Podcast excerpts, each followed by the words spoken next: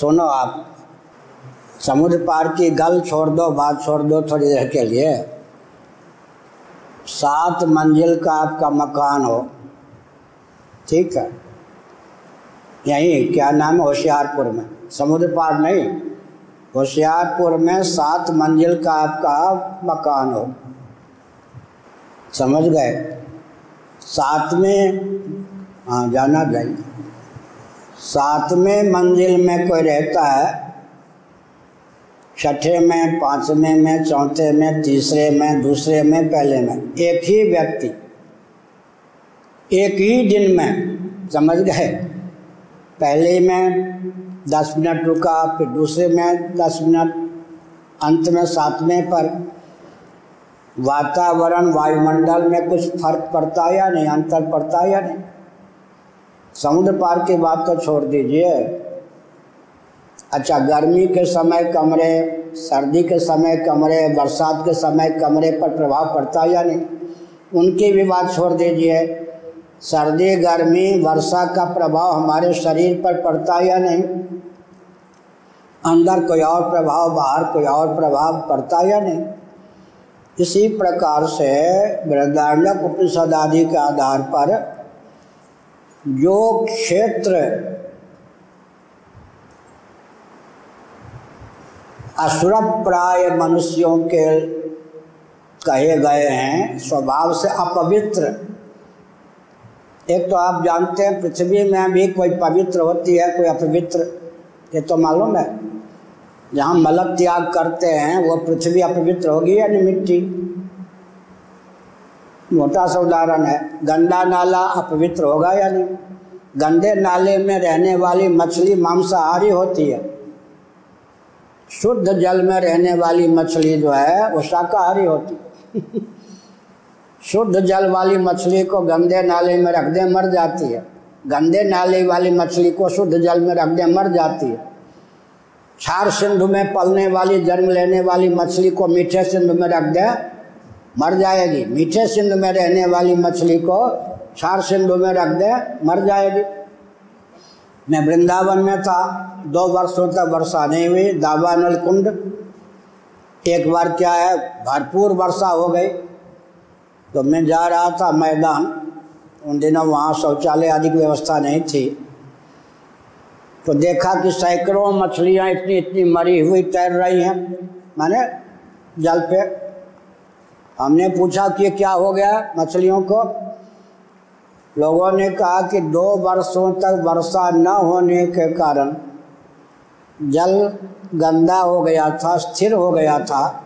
एकाएक मुसलधार वर्षा पर्याप्त हो जाने के कारण पुराने जल की सहिष्णुता जिन मछलियों में थी थी, नए जल की सहिष्णुता न होने के कारण मर गई।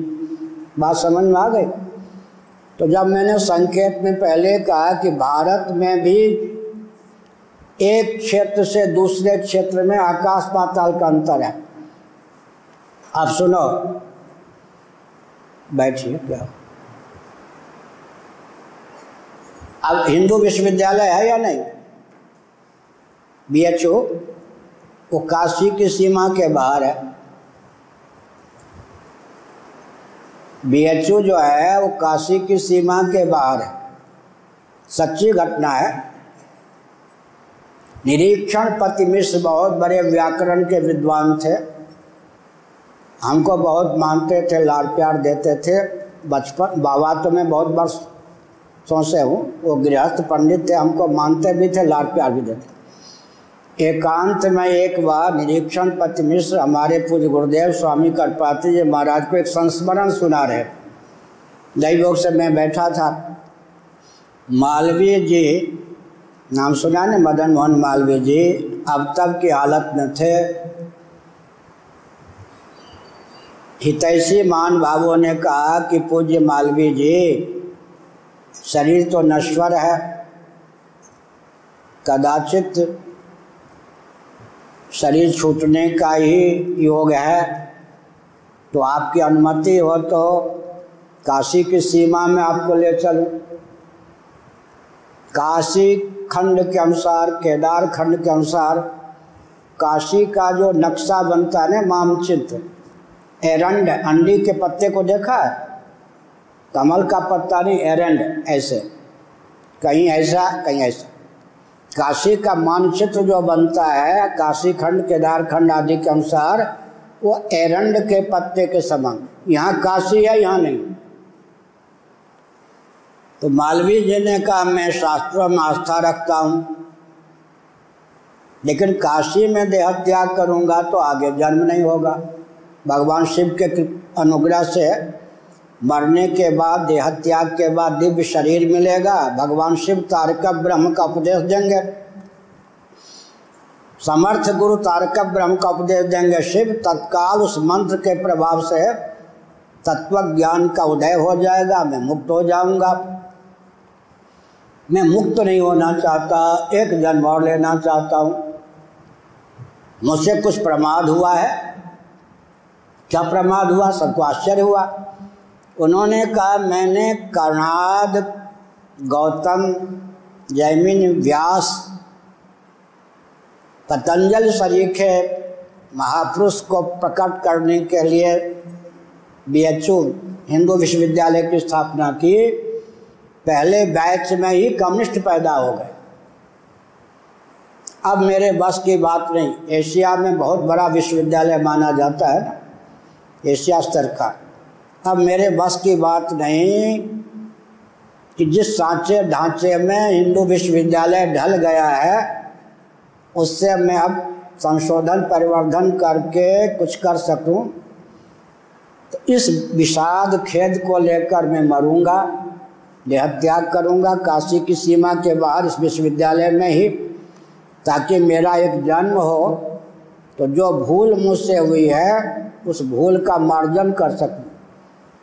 तब पूछा गया, भूल क्या हुई? चले थे बनाने, कणाद बन गया कम्युनिस्ट। क्या? गणेश जी की प्रतिमा बनाने चला कोई और बन गया बंदर, मरकट। मरकट बन गया? तो उन्होंने कहा, मुझसे यह भूल हुई कि पाश्चात्य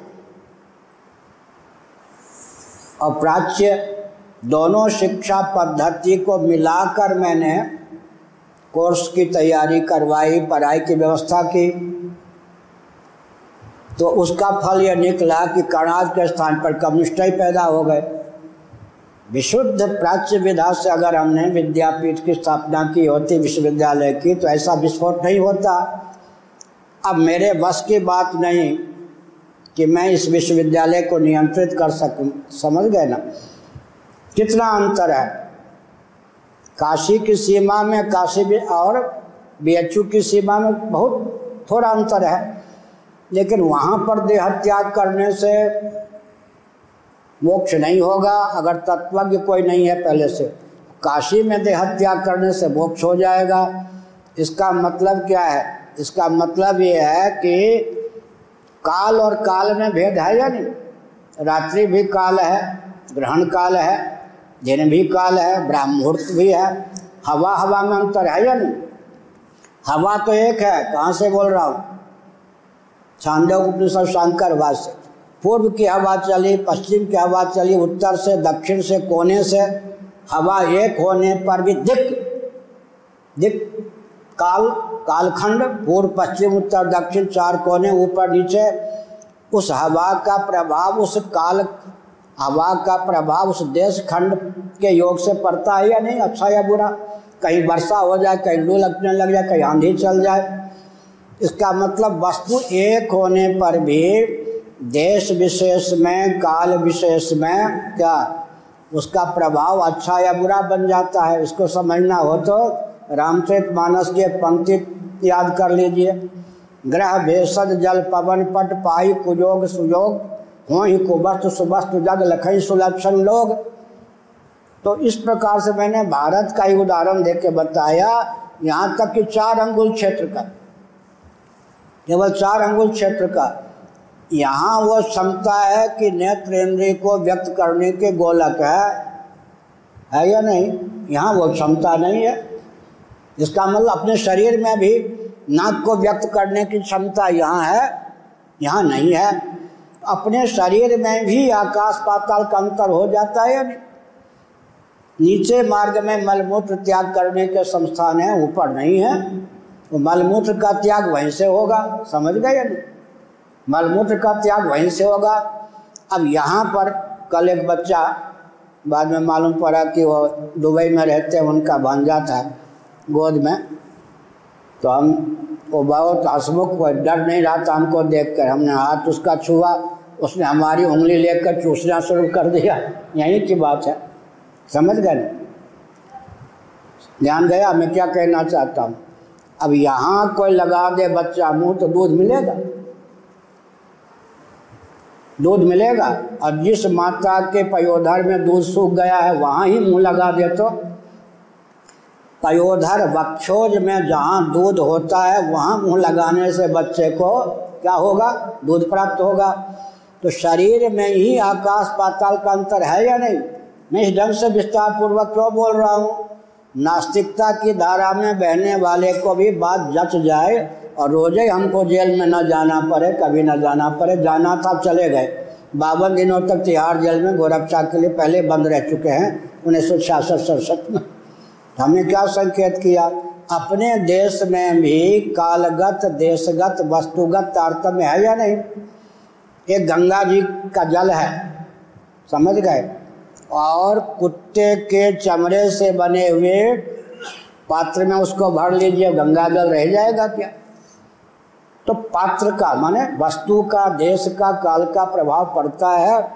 एक ही व्यक्ति, जैसे मैंने पहले उदाहरण दिया, एक ही कौवा मान सरोवर की सीमा में पहुँच जाए, उसके जलवायु के प्रभाव से वो कौवा जो होता है, काकू हंस बन जाता है। जम्बू द्वीप की मिट्टी में वो क्षमता है जामुन के गिरने से। जामुन के फल के गिरने से सोना बन जाते हर जगह की मिट्टी तो सोना बनने से रही। ये जो मिट्टी होती है, सात आठ कक्षा पार करके पत्थर बनती है, हमने सब देखा है प्रयोग करके पैदल यात्रा में। तो अपने देश में भी जब उत्तम, मध्यम निकृष्ट तारतम्य है, तब जिन देशों में असुर प्राय असुर कोटि के तत्वों के लिए जो क्षेत्र निर्धारित किया गया है, नागलोक अलग है या नहीं? अपने यहाँ भी ये जो लोक हैं, ऊपर चले जाएँगे तो कौन मिलेंगे? अंतरिक्ष में भूत प्रेत आदि मिलेंगे, उससे भी ऊपर चले जाएँगे तो कोई गंधर्व होगा, कोई पितर होगा, कोई देवता होगा तैतृय परिषद में देखिए, सबसे ऊपर के लोक में कौन होंगे? ब्रह्मा होंगे, नैष्ठिका ब्रह्मचारी कहाँ होंगे? महद सदगृहस्थ शरीर छोड़ने के बाद अगर पुण्यात्मा है जन्म में वानप्रस्थ अगर विधिवत वानप्रस्थ आश्रम का निर्वाह कर चुके हैं शरीर छोड़ने के बाद भूर्भुआ स्व महाजना तपा तपोलोक में जाएँगे। अपने यहाँ भी तारतम्य है या नहीं?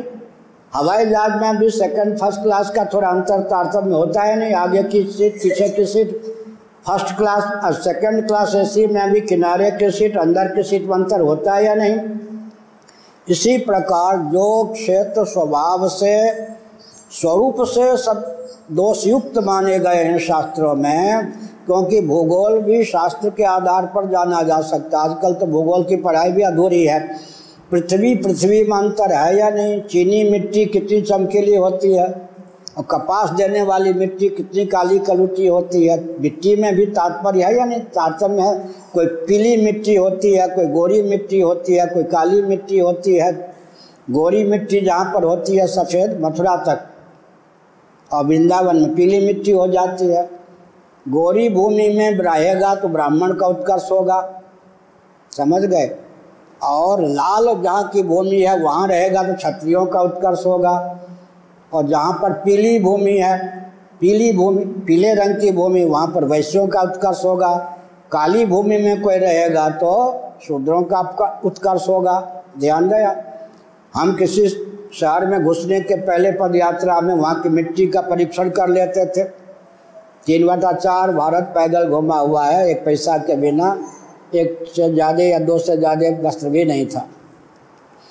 उस मिट्टी के आधार पर हम मांग, जान लेते थे कि यहाँ के व्यक्ति सौ से पाला पड़ेगा, भिक्षा मांगने जाऊँगा, क्या व्यवहार करेंगे वो?